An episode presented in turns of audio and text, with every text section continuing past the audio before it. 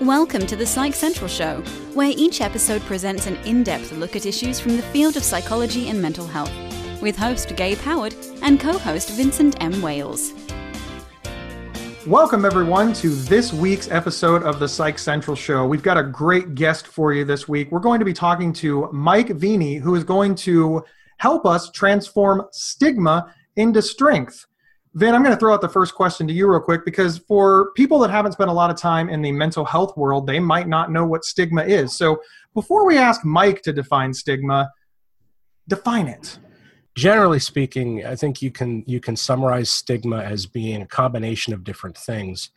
Shame, and I mean that in both senses, a sense of feeling shame and shaming others for whatever it happens to be, and in, in this case, mental illness also it, it, it it's a it's about not being open again because of the shame but it's it's about having to be in the closet so to speak. I'm fond of saying that stigma is just a fancy word for discrimination but then i met mike and and he well mike what's your definition of stigma? Well the both of you are actually right in my opinion. There's no one way of describing it. According to webster's dictionary it's a mark of shame. But I actually think it has three components that are thoughts, feelings, and behavior. Thoughts are stereotypes that we have about people who might be living with mental illness. Feelings are prejudice. Maybe you learn that I am living with a mental illness and you feel uncomfortable when I walk in the room. And behavior is discrimination. And it can be something that's really subtle or something that's very overt, depending on the situation. And like Ben said, it can be towards yourself or towards others in the mental health community we spend an awful lot of time fighting stigma stomping out stigma. It it really has become a buzzword which in, in some cases because it's talked about so much has become watered down. But stigma is something that's very serious and and you're an expert on this subject. So give us a, a little class real quick on on just all of it. I mean just just do your thing mike do my thing. Oh my, um, it's something that I'm still exploring, and I think it's something that we're gonna continue to explore. Truth be told, once we figure out how to really transform this in society, there's to be stigma towards something else that's not mental health related. So I think it's something about the human condition. I always say uh, to people to look at kindergartners. When kindergartners learn to socialize, you can learn so much about stigma watching kindergartners socialize. So let's just say Vince and I are in kindergarten and we both have Nike speakers on and Gabe, you join our little group on the playground and you have Reeboks. The oh way kindergartners socialize, yes, Reebok. um, the way kindergartners socialize is they figure out who the weird one is. This is how they learn to feel part of the group. Who is the weird one? And you hear kids saying it all the time, you're weird, you're weird. And we bring that with us through young adulthood into adulthood. And as adults, nobody wants to be the weird one. So that's one way of looking at stigma. The other way of looking at it is mental health issues are confusing. You know, I was in the gym and I hurt myself and hurt my wrist doing some kind of uh, cool push up routine trying to impress somebody. And I knew that it was a sprain, a strain, or a broken wrist. I had to give it a few days, have to ice it, see what happens, call a doctor. Mental health issues, on the other hand, are confusing. You don't usually wake up right away and say, oh, you know, I'm, I'm depressed. I need to call a doctor. Some people do, but most people don't. And for people who love someone with a mental health issue, mental health issues are confusing. So it goes both ways.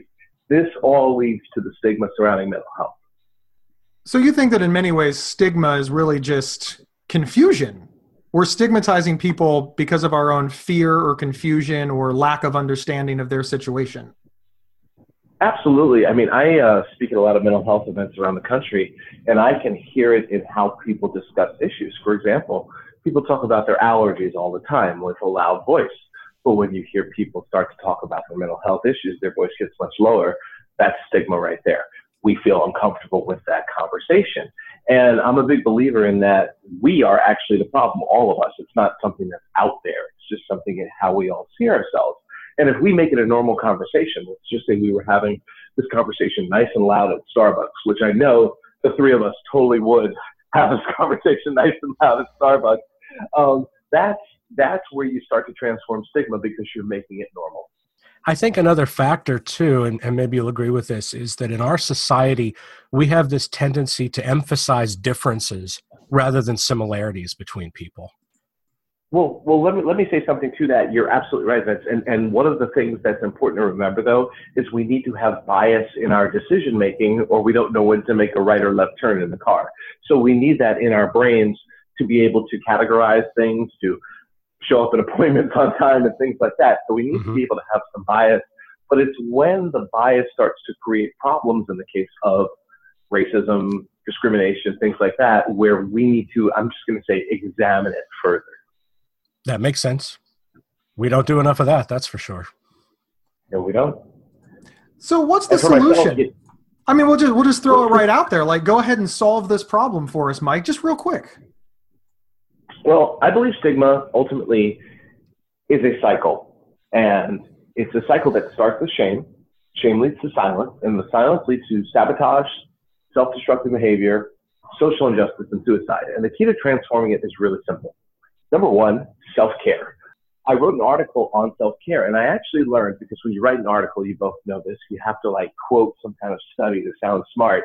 So I found a study on self-care that said of people with chronic health conditions, only 5% practice self-care, which is statistically zero. Most people don't practice self-care. So when you start to practice self-care, you start to feel better about yourself, which reduces shame. That's number one.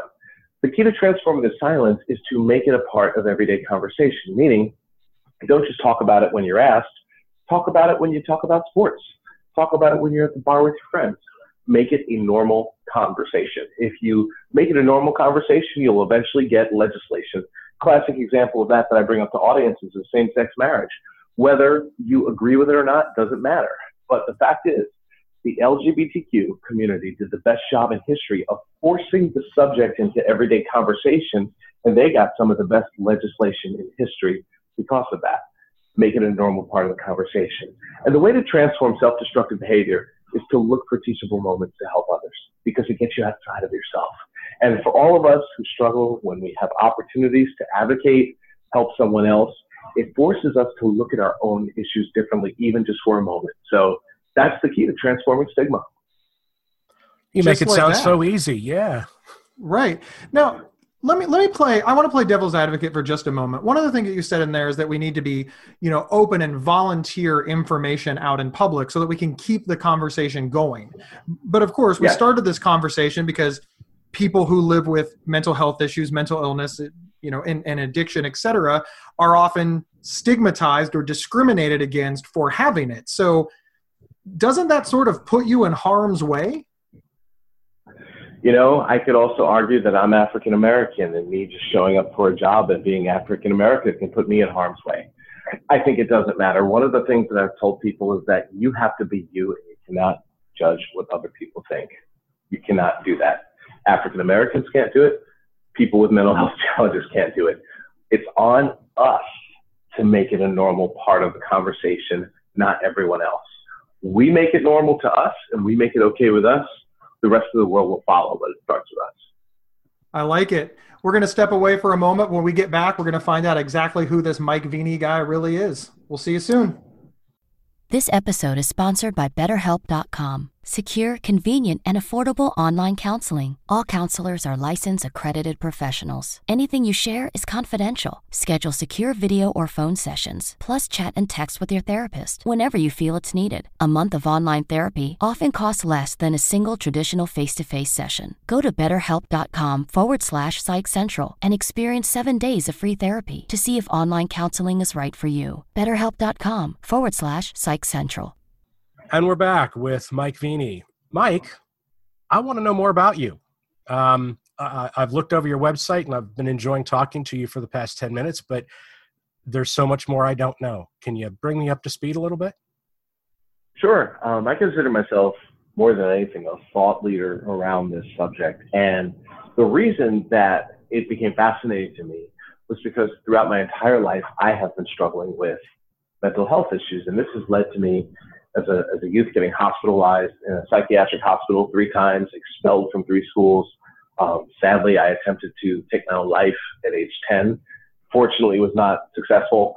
And so, you know, throughout my youth, throughout my young adulthood and adulthood, I struggled basically every day with depression, anxiety, and obsessive compulsive disorder. And what I have learned is that forget those issues right there, because those issues, I mean, we can have hours and hours of conversation about. But there was this backpack that I was wearing, this social backpack that if you found out about my issues and we became friends, you might not want to be my friend anymore. Or I was interested in a woman and she found out about my history, it was going to be a problem. And my parents always said, you cannot let anyone know about this if you want to get a job at some point. So that was how stigma was affecting me. And I realized that and around 2011 when I had a breakdown and committed to figuring out a way to remove stigma from my life. I have to ask, you know, I know a lot of people when they hear about very young individuals who take their own lives, it is such a profound shock. And and you say that you made the attempt when you were 10 years old. A lot of people would say, how how on earth could could a child that young even think about doing such a thing? Well, if you go back to something I said before, mental health issues are confusing. They're confusing whether you're 10 years old or 100. And at 10 years old, I had started puberty um, faster than many of the girls. And my emotions, with puberty comes emotional issues all over the place, plus my own depression. And I didn't know what to do with that. And one of the things that I have learned about suicide from my perspective and self harm is that it's simply a solution. We're, we are a solution oriented society. That's why we bias and put people into groups. We like solutions. And I just wanted a solution to end the pain. It was so overwhelming. And so for a lot of people who are struggling, I believe that when they might attempt suicide, they are simply looking for a solution. Mike, to pull this back onto to stigma for a moment, how much stigma do you think that you faced being 10 years old? How much stigma did you face in your own family? Um, I mean, there, there's, you know, Vin's right. That that's that's awfully young. How do you think that um, that brought you to this place now? Well, n- number one, I faced it in my family. Truth be told, to be very transparent, I still face it now in my family. Believe it or not, some of the toughest stigma I have to deal with in this world is within my family.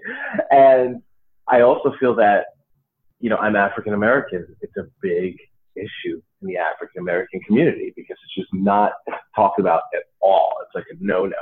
And so I really faced a lot of it growing up, you know, and I came from a family that was very successful.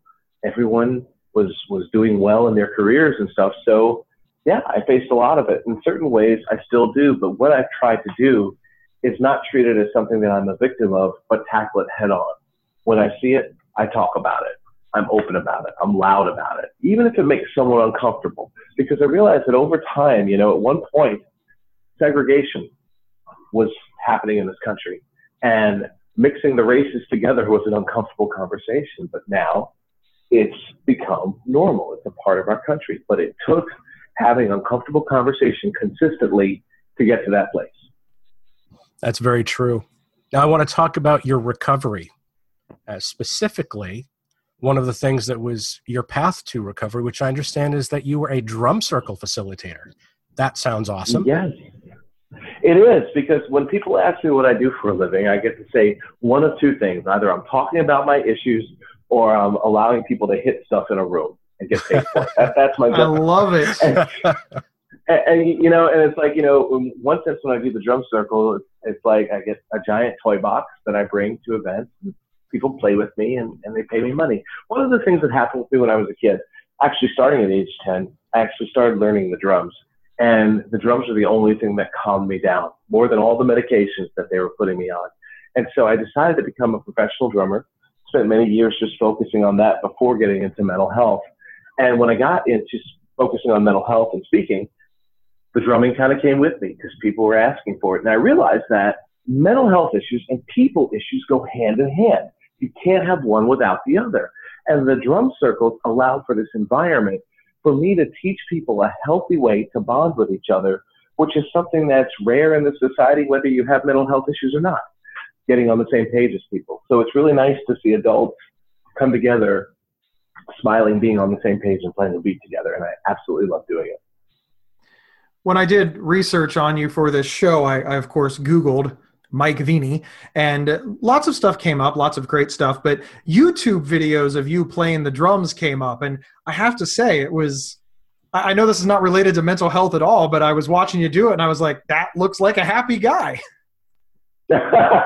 yeah, and, and, you know, I can actually say this on, on your show. One of the things in my life that I'm transitioning to, I mean, I do so much speaking, and I love doing it, and I love facilitating drum circles. But I'm actually going to be focusing in the next few years on just going back to being a drummer, um, pretty much as the majority of my career, because that brings me the most happiness. It's going to bring me the least amount of money, but it's going to bring me the most hmm. happiness, and that's what I want to focus on. Excellent. That is very very cool. Now so you feel that that the things that you faced as a child the, the the stigma that you faced as a child led to your career later in life because as as you put it very succinctly we must have uncomfortable conversations it, it's by conversing about it that brings it out into the open bringing it out into the open allows people to explore it exploring it allows people to I mean, you you said it significantly better than I'm doing now. But your whole point is is that without conversing about it, we're never going to reach understanding. And without understanding, we're not going to be able to break down the barriers that we're using to separate ourselves. Correct. Yes. And to anyone listening this uh, thinking, like one of the common questions that I get is, well, what if someone reacts in a negative way? Be that a family member, friend, or someone on the job. Guess what? It doesn't matter. Because that's the exact same thing that happened with the LGBTQ community when they were talking about same sex marriage. They threw it in everyone's face they didn't care about anyone's reaction and look at where they got things. And I've even found that in churches in the South, they are more open to talking about including the LGBTQ community than they are talking about depression. And I think that's horrendous. And the reason for that is we are not making it a normal conversation and doing it unapologetically. That's the important thing to do it unapologetically. It's really easy to say, of course, you know just just do it. Who cares what people think? And in, in fairness we shouldn't care what people think but unfortunately our, our country has a, a fairly violent history of uh, you know uh, attacking people that look different sound different talk different act different or have different issues. So i do want to give just a, a slight nod to the idea that you know those who came before us you know some of those unfortunately were were dealt with pretty violently what I truly want to say is, you know, it, it's really easy. But for example, one of my idols, uh, historical idols, people that I of course never met, was uh, Dr. Martin Luther King Jr. Uh, fantastic man. Right. I know we all know who he is, and obviously he was willing to die for his beliefs. But I do think that we need to acknowledge that by speaking out and for all the change that he did, he he did, you know, unfortunately meet an untimely end. I realize that I don't think the stakes are that high in, in our community, but I do want to acknowledge it for the other communities because, you know, unfortunately, America has a an abysmal history in the way that we have dealt with people that are outspoken about things that are different, and I think that helps to silence people now in the present because of absolutely, uh, absolutely. But you know, one one of the things that I was looking at recently about trends in terms of topics this subject of mental health is becoming increasingly popular in our society. That means people want to know about it, yet it's still taboo. So we're not at a point like we were years and years ago where like no one was talking about it at all. We're at a point where people are starting to talk about it. They're still figuring out how to do that. And that's why I think it's a really opportune time for those of us that are advocates and people who want to move the conversation forward and see it become normal to do it unapologetically because of where we are at the time.